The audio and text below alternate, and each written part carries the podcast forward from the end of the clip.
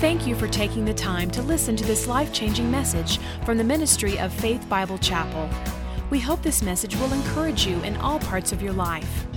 At the end of this message, you will hear more information on how to contact our church family, as well as directions for you to visit us for any of our worship services.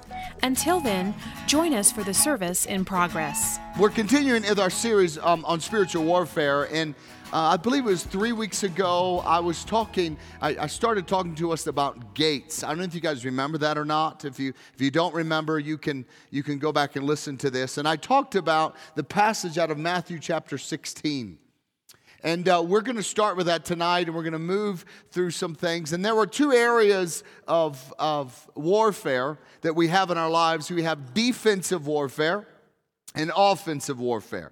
And before I get into that, um, let's go ahead and read Matthew 16, 13 through 19. And uh, it says this Now, when Jesus came into the district of Caesarea Philippi, he asked his disciples, Who do people say that the Son of Man is? And they said, some say John the Baptist, others say Elijah, and others Jeremiah. Just, just a side note. Isn't it interesting that the disciples had walked with Jesus? They've seen all these miracles. And when he asked, when he asked them, you know, who do people say, that, say the Son of Man is? They said, some say John the Baptist, some say Elijah. So they knew people were, were, were figuring out who this, who this man was that they were walking with. And he said, and um, Jeremiah or one of the prophets, and he said to them, But who do you say that I am? So he, sh- he shifted the, the question, now about, not about others, but who do you say I am? And Peter replied, You are the Christ, the Son of the living God. And it goes on, I believe. Maybe not. If it changes behind me, let me know. Oh, yeah, it did change. Oh, thank you very much. Yeah. And Jesus answered, Bless, Blessed are you, Simon Barjona, for flesh and blood has not revealed this to you, but my Father who is in heaven.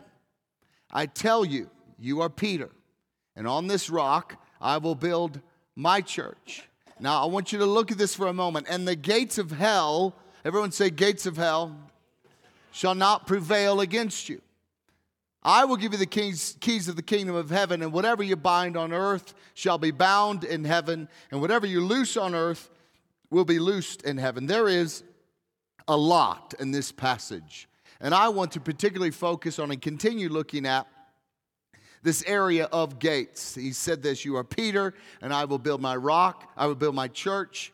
Sorry, I'm having a hard time on tonight. And on this rock I will build my church, and the gates of hell shall not prevail against you. I don't know if you've ever wondered what those gates were. And so we're going to continue talking about gates, and then I want to move on to another one that we will just have time to cover one tonight. But when Jesus was talking about gates here, he was speaking about something that's seen in Scripture often. And I just want to give you a recap because it's a very powerful principle that if you can get it, it can really help you in your life. Gates or doors in scriptures often speak of authority and access points. It makes sense, right? A gate is an access point, a door is an access point. So the gates of hell was a picture of a demonic area of the spirit world and it's a it is a access point that things go in and things go out. And so the church's function, also according to the scripture, was to be against this particular area of the gates of hell, of this demonic area, the influence of what Satan is doing, and to have authority to deal with these areas of darkness. And so, gates and doors were often used as an analogy, in the Bible. Jesus said this He said, I am the door. And if you want to be in, uh, in my sheepfold, you need to pass through the door. In other words, the door is Him. So in Him, Jesus calls Himself a door. It's an access point into being in the sheepfold. Revelation 3:20 says this, behold I stand at the door and knock, and if any man will open, then I will come in and have fellowship with him. So again, gates are access points. I stand at the door and I knock, and if you open, I will have fellowship. So a door again is talking about an access point, a something that will allow God to come in, Jesus to come in and dwell with you. So gates are an access point The gates signify the authority in, uh, of a particular city. When you, when, you, when you come, as we've talked about before, hopefully this is bringing some memories back. When, uh, when someone is honored into a city, the mayor many times gives them a what? A what? A key to the city.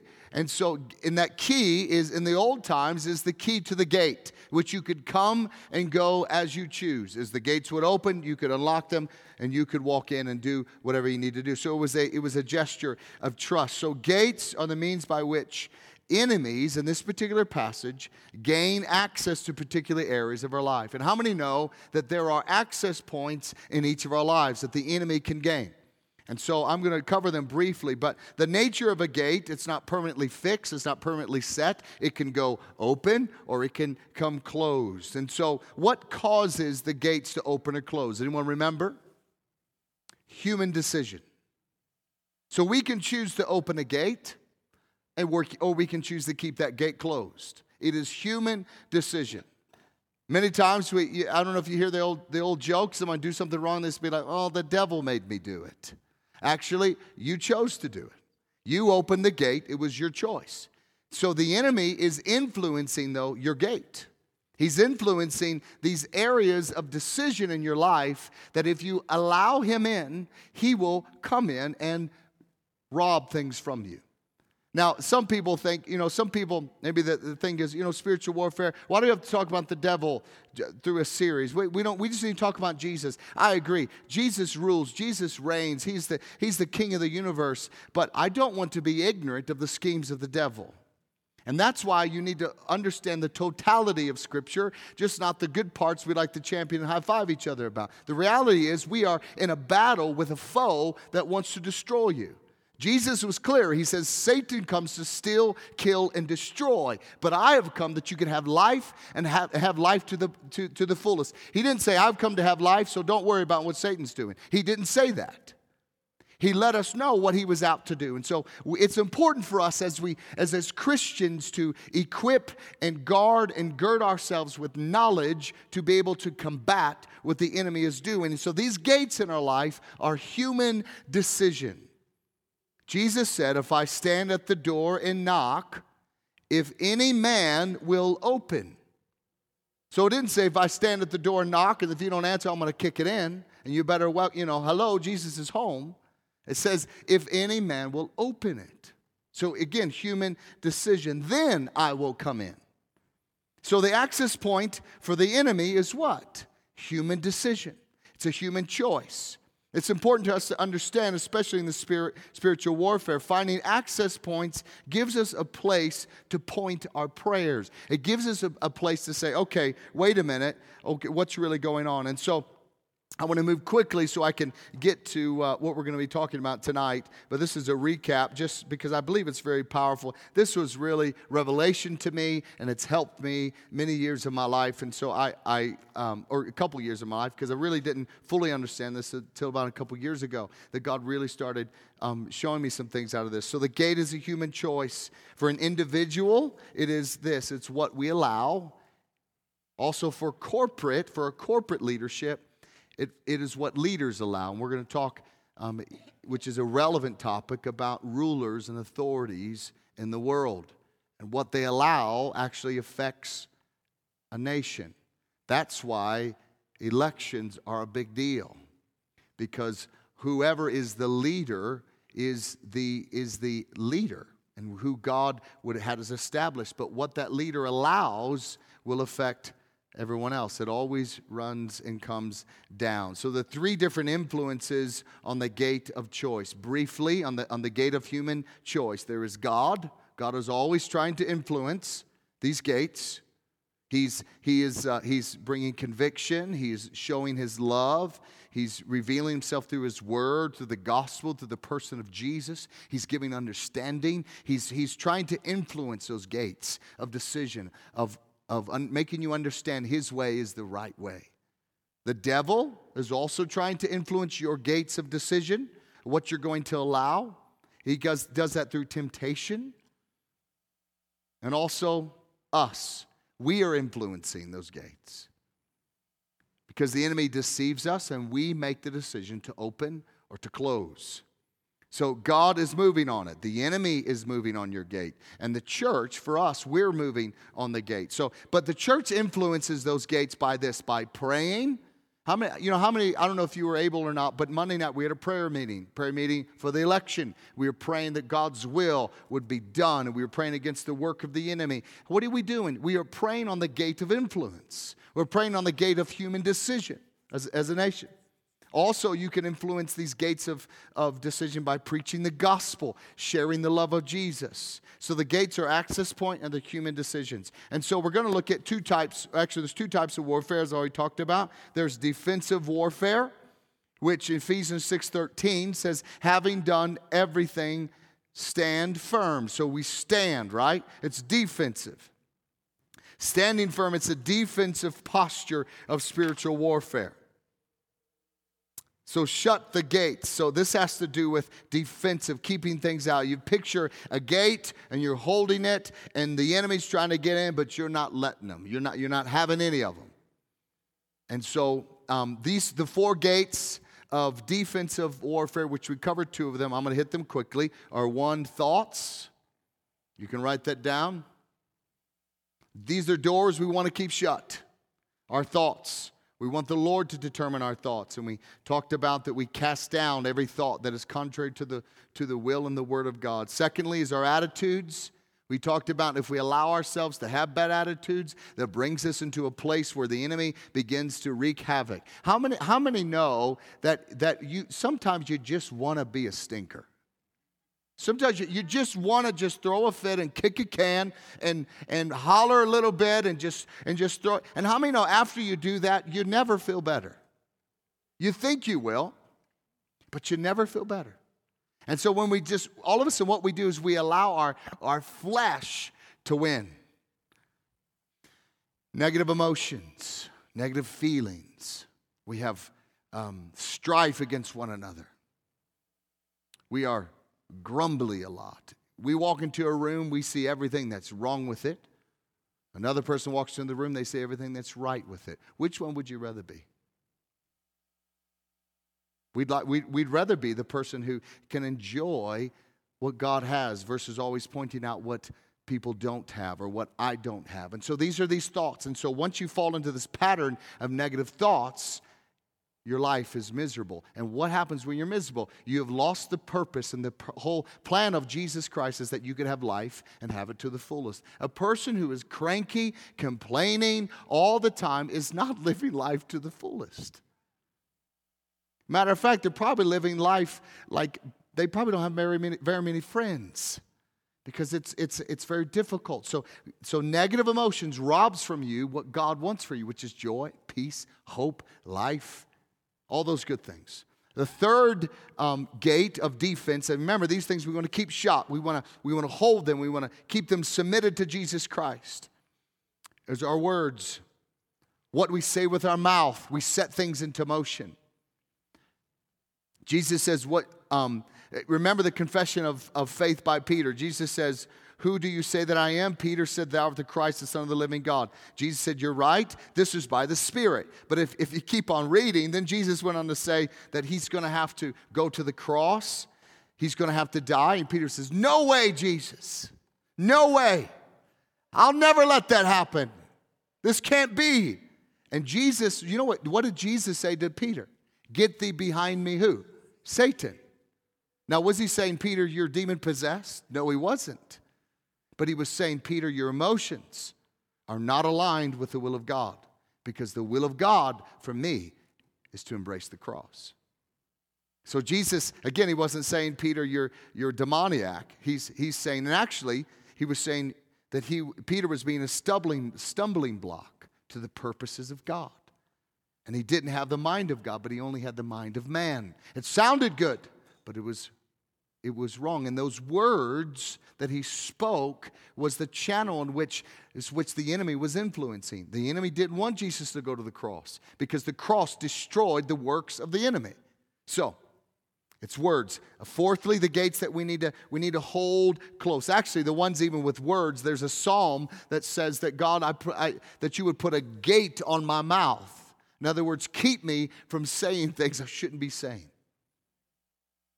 Blessing and curse are in the tongue, and we can do that. Fourthly, the gate you want to keep closed is this relationships, meaning forgiveness. Harboring unforgiveness open doors for the enemy to rob life from me.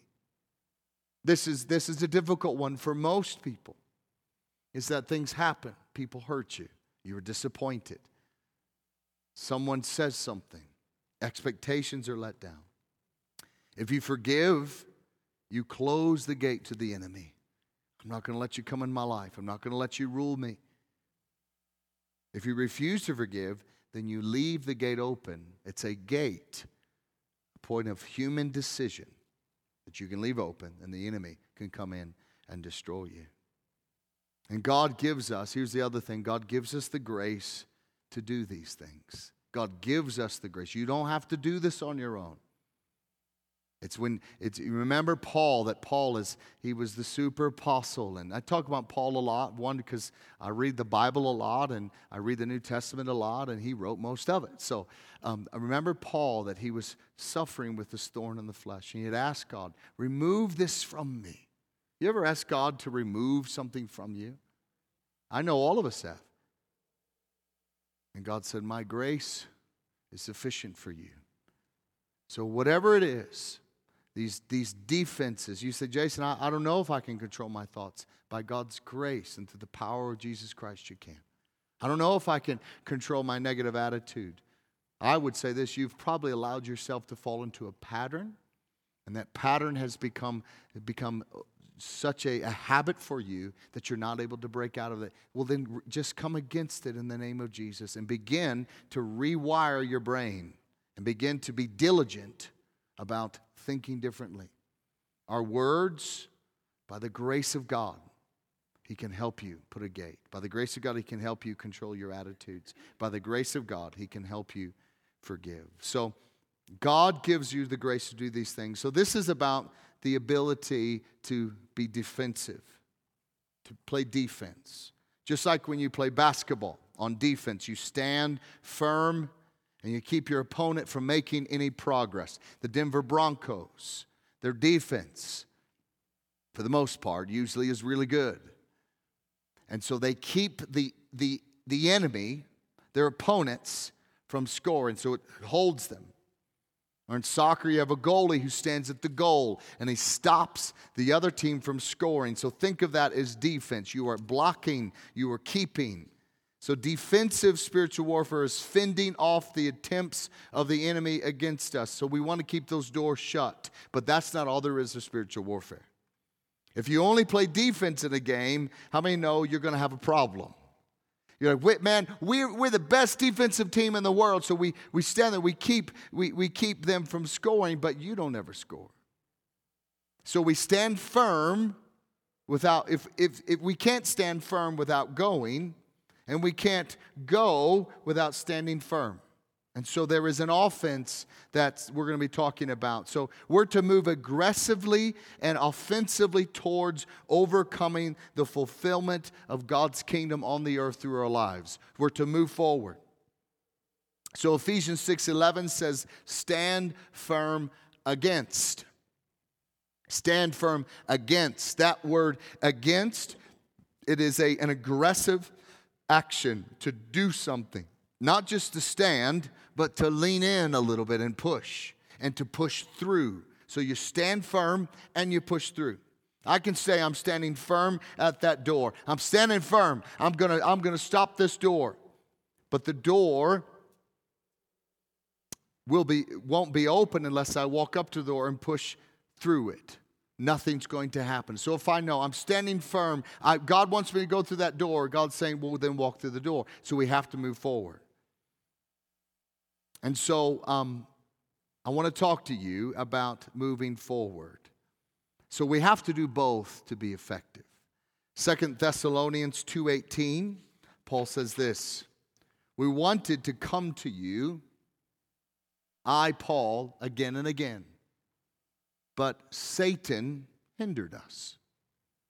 So Paul was wanting to come, to minister, to, to share, to preach the gospel, to share the love of Jesus, to evangelize in the area. So he was aggressively going, but he encountered a closed door. So not only do we close doors, guess what? The enemy wants to close doors as well. And so Paul was aggressively, well, I wanted to come to you. We were on our way to you. And, and Paul says again and again. So Paul's in a fight here. Something, Satan is hindering him. So offensive warfare mostly has to do with others. And Paul continued to push, he continued to make it. Now, offensive warfare, and this is where this pertains relevantly to where we are as a nation now, has to do with society, has to do with nations, it has to do with people groups, individuals, the broken, the lost, your family, the oppressed, the prisoner, the persecuted. This is offensive. This is offensive that we're, we're moving forward. Offensive warfare.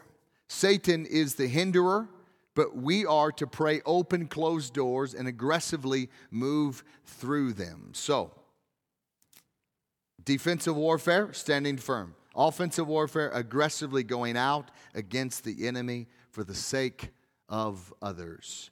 And so we're going to continue in this because of the sake of time. Um, based on our teaching out Ephesians 6, it, let me encourage you, go to it. You need to read Ephesians 6 um, and, uh, and, and just read through this. But we've been talking uh, in Ephesians 6 about this whole idea of spiritual warfare. Paul lays, out, lays it out beautifully. He's writing this letter from prison. He's saying basically a, a Christian is like a Roman soldier. Remember, that's what he writes. He said, So put the full armor of God on. So there's getting ready for battle, to get ready for battle. And so we're going to be talking about this whole idea of, um, of the gates will not prevail.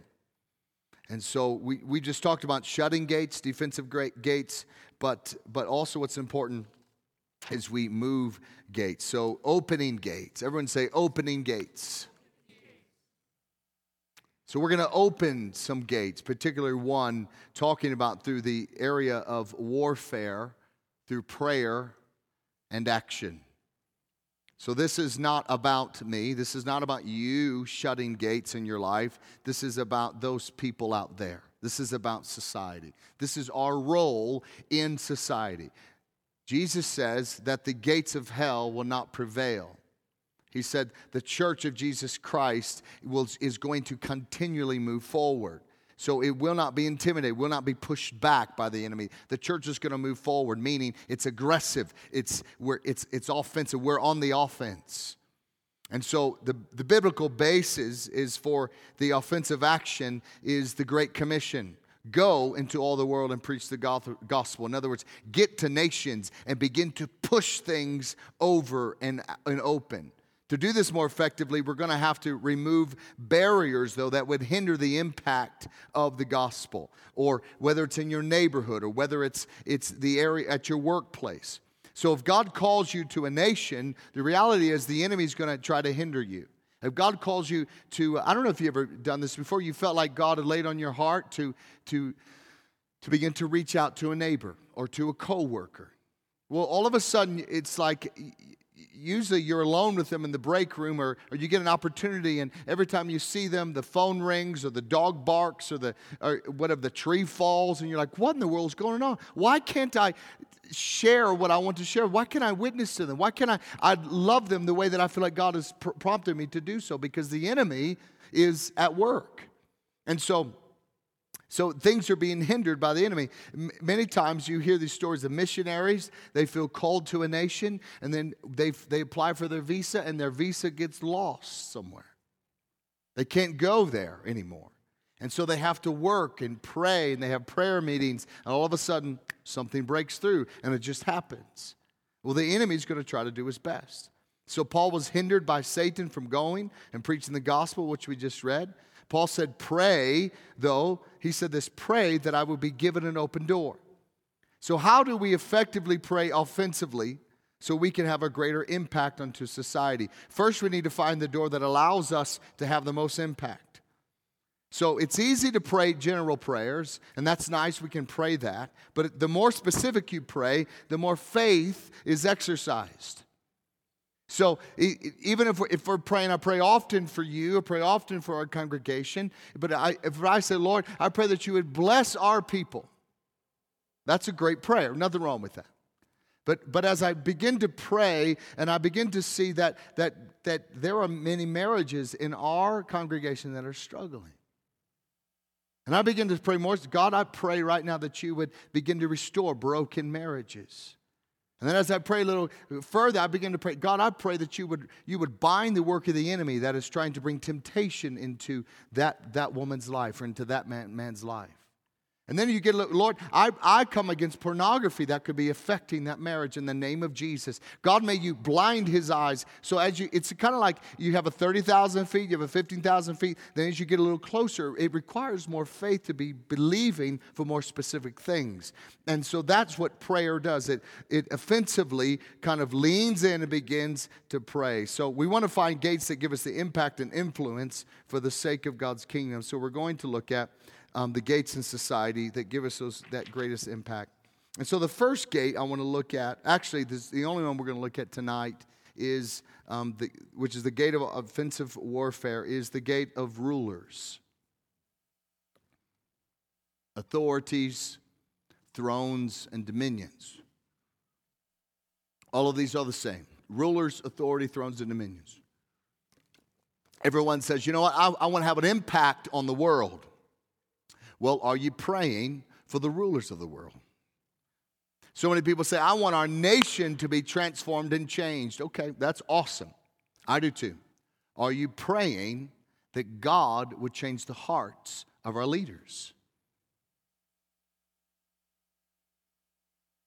So there's the general prayers, but when you start praying specifically, you got to have a lot of faith because you see the leader and you think, oh, there's no way they're going to ever be a follower of Jesus. There's no way they're ever going to change.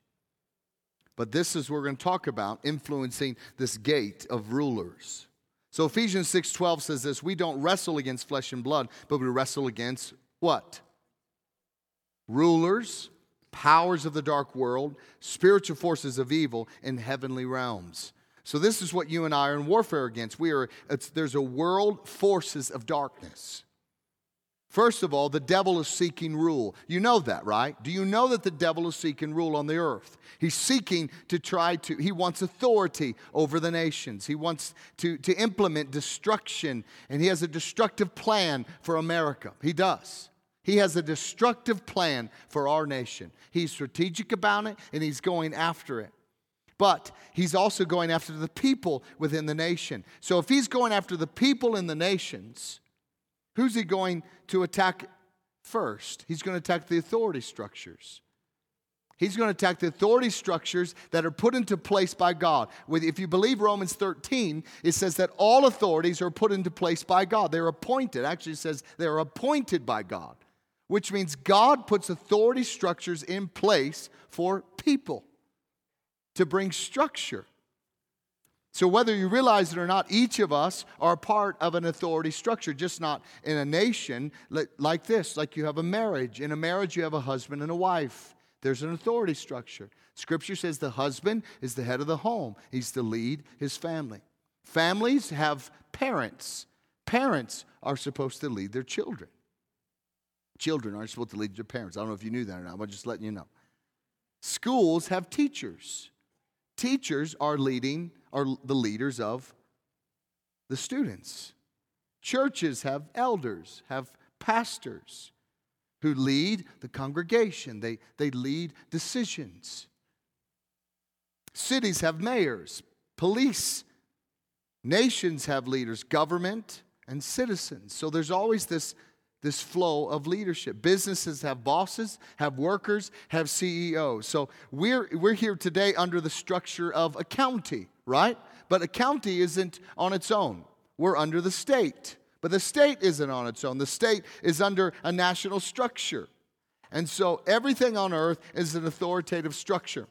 So if you don't like authority, you're going to have a rough time in life. And you probably already have. If you're like, I don't like authority, well, I'm sorry. That, well, you were born, you're in authority, you're under authority. That's just how it is. So, Satan is wanting to rule. He's going to strategically dismantle and influence the current structure of authority from the top down. because he wants to rule. He wants to implement his will, which is to steal, to kill, and destroy. Let me ask you this How many have seen the enemy seek to influence marriage, attack marriage? We've seen it. We've seen the enemy want to attack family and try to break down the model of family and the leadership in family. We've seen the enemy attack the educational system, the, the churches. Man, we hear it all the time of, of pastors and leaders falling, making you know, stupid mistakes. What were you thinking? Well, they were under attack. Cities, commerce, government. And when you look at all these authority structures, it's like you can highlight them with just a crazy pen. Just that's crazy, that's crazy. How could that ever happen? It's his strategy. It's his strategy to influence leaders and rulers to rule his, his, his desires to rule over the authority and break down the walls and structures so it's vulnerable to him now listen we are not giving any glory to him whatsoever there's no need to say jason we're talking too much. Listen I, i'm here to expose and pull the curtains back from, from the enemy so that you can understand and you can be prepared to pray to do something to let the church move forward to point your prayers at our rulers and our leaders. It was such a powerful time on monday when we gathered in a prayer chapel and and I, we were just talking about it. It was just powerful, praying specifically for, for, for the president to be, praying, calling them out by name, praying that God would, would save them, would change them, praying for our judges and, and, our, and the people in Congress and Senate, and then praying for us as a congregation. It was awesome. And it felt as though we were like rocking heaven a little bit. It was great. And it was so powerful to do that. But that's the Lord's will, is to pray for that. So, this is the enemy's strategy to influence those areas, to break down the, the walls of God's structure so it is vulnerable to Him. And there's a great physical picture in the Old Testament of this. I know many of you have read the story about Nehemiah. Nehemiah was concerned because the people of God in Jerusalem were vulnerable to the enemy because what was broken down? The walls of protection had been torn down. So they were vulnerable. The enemy could come in and could do whatever he wanted, and they could leave because there was no resistance, there was no wall built up. Before they built, before they rebuilt homes within the city, or rebuilt, or, or, um, or even built a synagogue, or what did they do? They rebuilt the walls first. And so many times we want to we want to start building homes because we think that's progress. But if you step back, you'll realize, wait a minute, we need to rebuild the walls first. It's kind of like in, in, in, any church. Like if a church, listen, we want growth and we want this and we want wonderful, but God says, hang on, do you have any holes in the wall? You need, you need to repair the wall. You need to repair the gate. You need to get down to the foundation. You need to make sure that, that the house is in order before you start wanting to build homes in the middle of the city. So the wall was their covering, it was their authority. And so, what's one of the main ways the enemy influences and tears down the walls of our authority structures? As I see this, you'll, you'll understand. How does the enemy do this in the spirit realm today? For one, he does it through um, ungodly leaders. What I mean by this is this if, if I do not husband according to God's word, I create a hole in the wall of my family. It's just reality, I do whether, whether my kids like it or not, if I, if I, there are holes that I do not fill up and take care of as a husband and leader of my home, my wife and my children suffer because of that. That's how God made it. If I don't parent, if we don't parent according to God's principles, guess what? I create a hole in my children's protection. If, I, if, if the police don't police according to God's principles, there's, there's a hole created in our society. Things start to break down. If, if a president doesn't lead or president according to the truth of God, it creates holes and vulnerability in the nation. It's just how it is. If I don't pastor, and if us as leaders in the church don't lead and pastor the way that God called us to, it creates holes in the walls and people suffer. So, ungodly leadership, this is what we mean by, uh, by it leaves holes through un- ungodly leadership, leaves a hole in a wall. Think about it for a moment. I think all of you uh, would, would say amen to that. You realize that when ungodly leadership it, it continues to be ungodly, make decisions, how many know that like everything starts to fall apart? That's why the enemy is after, I want you to hear this for a moment, every leader. Every leader. That's why there's so much breakdown in authority because the enemy is attacking these authoritative structures that God has put into place to gain access through, through those authority because he wants to rule them. When, when leaders are ungodly, it allows the enemy in and breaks the walls down. That's what we saw with, with uh, Nehemiah. So everyone in this room has probably been hurt or has been failed by an authority figure. You just have. That's just, it could have been a pastor, could have been a teacher, could have been a parent. All those things have happened.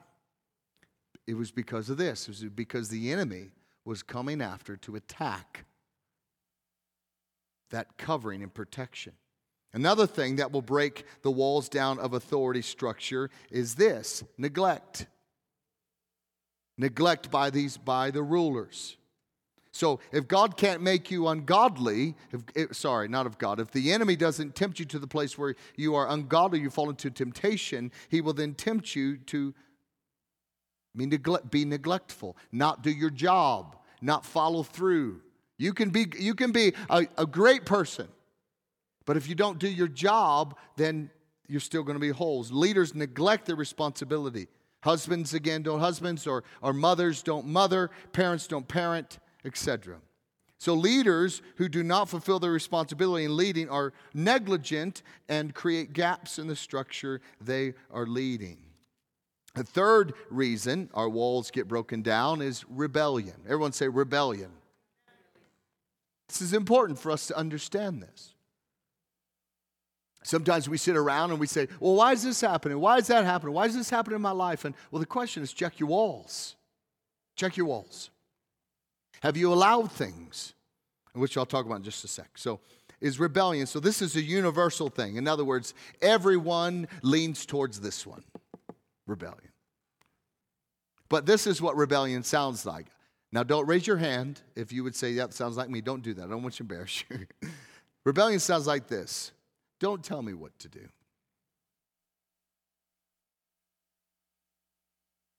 Don't tell me what time to be there. Don't tell me I'm wrong. I'll do it if I want, but if I don't, I won't. Anyone slipping their hand up yet? Okay. Or this one. Excuse me. I don't need accountability. I don't need accountability. I'm good. Or I just need the, my, just my Bible and Jesus. I don't need anyone to oversee me. I'm okay. Just my Bible and Jesus. Just, just me and Him.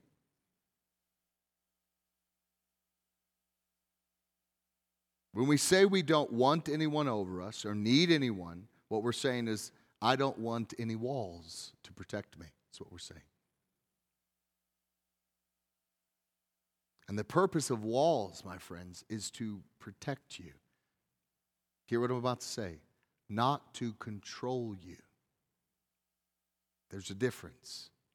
Sometimes leaders forget that their role is to protect not control as well. Again, it is the enemy influencing the leader to take his, his or her position and pervert it. Now we know why Romans 13 says all authority is ordained of God. Not that people are always good, but that authority has an office and is ordained by God. For who? For you, for us.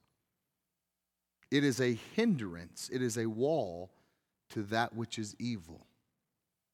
That's what authority and rulers is. Authority structures are a hindrance to evil. Proper ones are a hindrance to evil. So we need to appreciate structure. Imagine this: the enemy, he, he, he the Satan. The reason why he fell is because he wanted to be like God. He wanted to be in charge. He wanted to be the ruler. He wanted to be the, the head the head cheese. He wanted to be the chief. And God's like, I don't think so, because Satan wanted it to control. And for one, he wasn't God. God is a ruler who is benevolent who is ruling to protect us, to infuse his goodness into us. So the enemy wants to influence, um, influence these areas. So we need to appreciate structure. So hopefully we will leave here tonight and appreciate the structure. That's why we, we work for good marriages, because the, the institution of marriage is powerful, because it's good and it brings protection to society. That's why we need to work for it. That's why we need to fight for it as a nation. That's why we need to understand church and the church government and the elders that, that the leaders submit to. And just, I don't know if you know this, the structure of, of, our, of our church is we have elders. We, we have a, um, what we call a corporate board, where there's a president and a vice president and a secretary and, and voting elders who vote on major, major decisions. We have elders who, who are leaders in our church who give oversight to the pastors. We work for them. And so when we sit around a table to make decisions, we say this, which comes out of a First Timothy model, that we are one among equals. So we are discerning the will of God together to make decisions about the future of the church. And so, but there's protection in that. So we need to fight for that. We need to make sure that government is good, the integrity and leadership, and we need to pray for these things. And this is, these are where we direct our prayers. If you want to transform a nation, pray for the leaders. Pray that God would change them and transform them. So, what are we supposed to do about these structures? If we're going to live a life of prayer, then we need to become familiar with this scripture. And we'll be wrapping up here with this scripture here Ezekiel 22 30. I looked for someone among them who would build up the wall and stand before me in the gap on behalf of the land, so I would not have to destroy it. But I found who? No one. Question here's the question today. When God looks for someone to stand in the gap for the wall, will he find someone? What does it mean to stand in the gap? It means to pray, it means to uphold, so many times we're so frustrated at the, at the hole in the wall. There's a hole in the wall. There's a hole in the wall. There's a hole in the wall. Well, do something about it. Pray. Action. Move forward. I, the Institute of Marriage, I'm so mad. I'm so frustrated. Well, do something about it. Begin to pray. Some, sometimes some of us can only pray. Some of us here have, have God's put us in position. We can influence things. Ezekiel 13, 3 through 5 says this. This is what the sovereign Lord says Woe to the foolish prophets. You, your prophets, Israel, are like jackals or foxes among ruins. I want you to just, there's a, there's a reason why I'm showing you this. You have not gone up to, to the breaches in the wall to repair it for the people of Israel so that it will stand firm in the battle on the day of the Lord. So even the prophets of Israel were not, were not going up to the walls to prepare it. They weren't responding to, to the need that was happening. So there's the question are we responding? Are we responding to the need in our own nation? The walls that are broken down.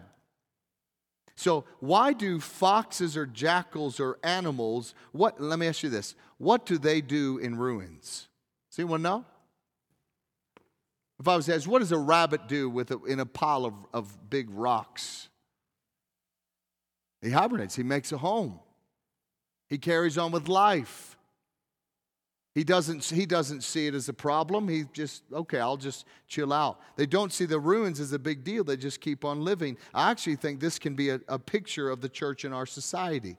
And I'll explain what I mean. Things are going crazy, things are, are breaking down. We have good church meetings, and that's wonderful. We have worship times, we sense God's power. All this is nice, but this is not all we are to be and all we are to do. We're to make a difference in the world. We're to transform the nation that God has placed us in. We're to not just be a good church or have good meetings, we are to be a prophetic voice in society that calls out things that are wrong. That says, no, that is not the best way. That is not the right way. That is a hole in the wall, and I'm not going to have it. I'm going to do something about it. We're coming to a day and age in our nation where, where no longer is, is, we, is, is we're, excuse me, no longer are we going to just be able to just go to church and say that was a great church service and then not say anything else until the next Sunday. God's raising up a people who his fingerprint is on, his hand is on. He's putting us in positions to be like a roaring lion over this nation. And when things injustice happen and, and uh, corruption happens and all kinds of crazy stuff happens, we roar and we say something about it. That's called being courageous. It's called being a prophetic voice. A lot of the prophets, man, of the Old Testament, man, they said stuff in front of kings and to their faces that if anyone else said it, they would have been killed. Some of them were killed. But it was their job. Just like Ezekiel's talking here. Your prophets are like jackals among ruins. You have not gone up to the breaches in the wall to repair it. You've just you've you've gone up to the wall and just accepted it as normal. We won't do that anymore. Because we're going to begin to make an influence.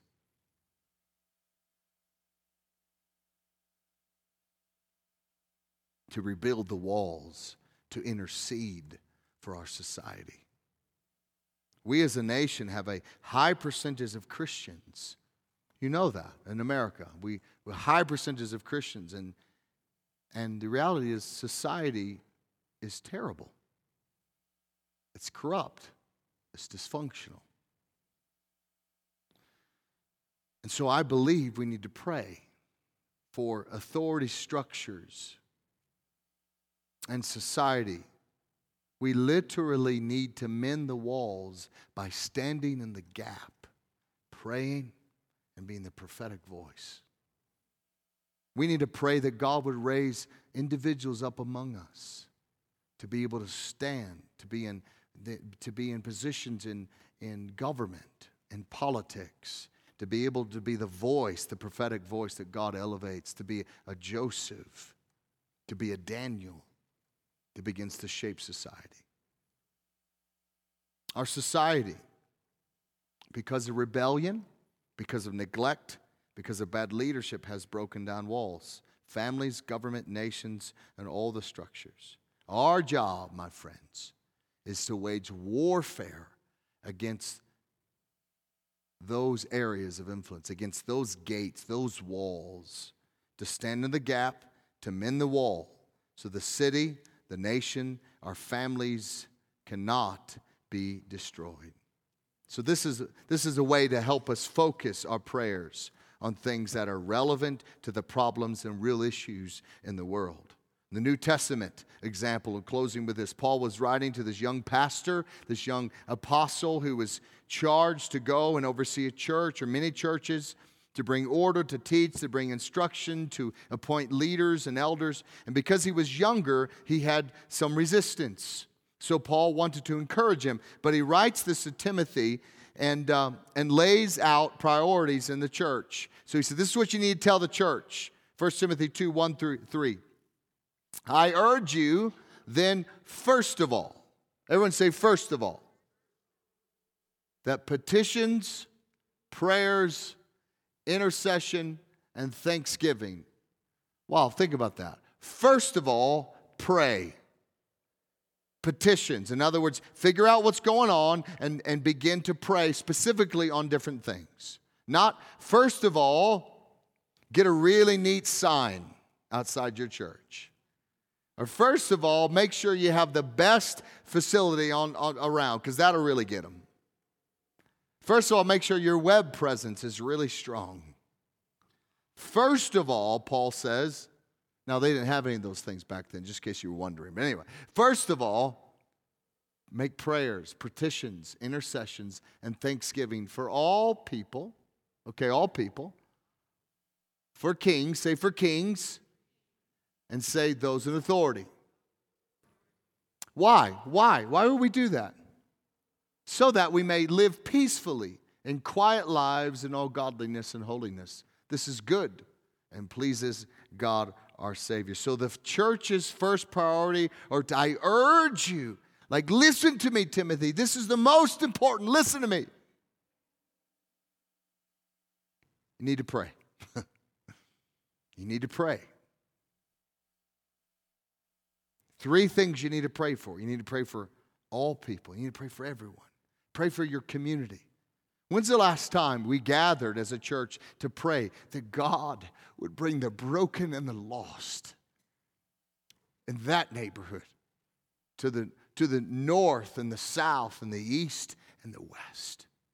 That God would use us to touch their lives, to change them. That we prayed for all people in the place that God has placed us. Not only go to everyone with the gospel, but to pray for everyone that they would encounter the love of Jesus. Secondly, what's, what's most important is to pray for kings. In other words, rulers and leaders of nations, like our president. Whether you liked the, the, the um, outcome of yesterday or not, we're to pray. Some people are like, well, it's easy to pray because I wanted Trump. Woo, I'm going to pray.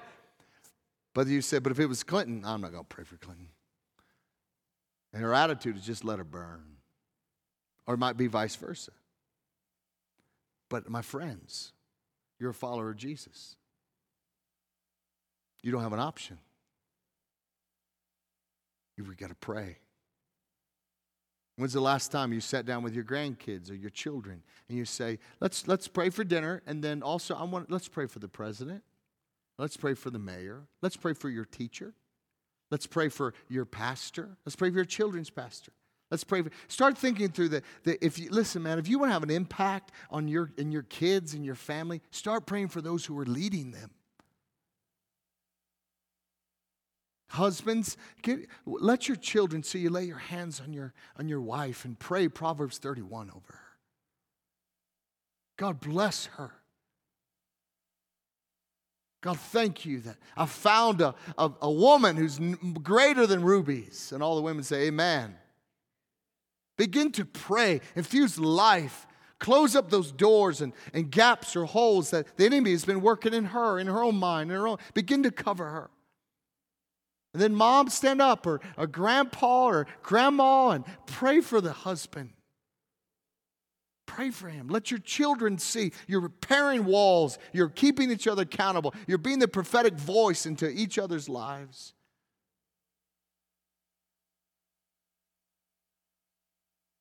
And thirdly, we're to pray for all who are in authority. And that's what we've covered already. All people our leaders, and all who are in authority. You might be thinking, yeah, but Jason, I want you to tell me something about me tonight. This is about others. There's defensive, our, our thoughts we talked about, our words, our emotions, our relationships.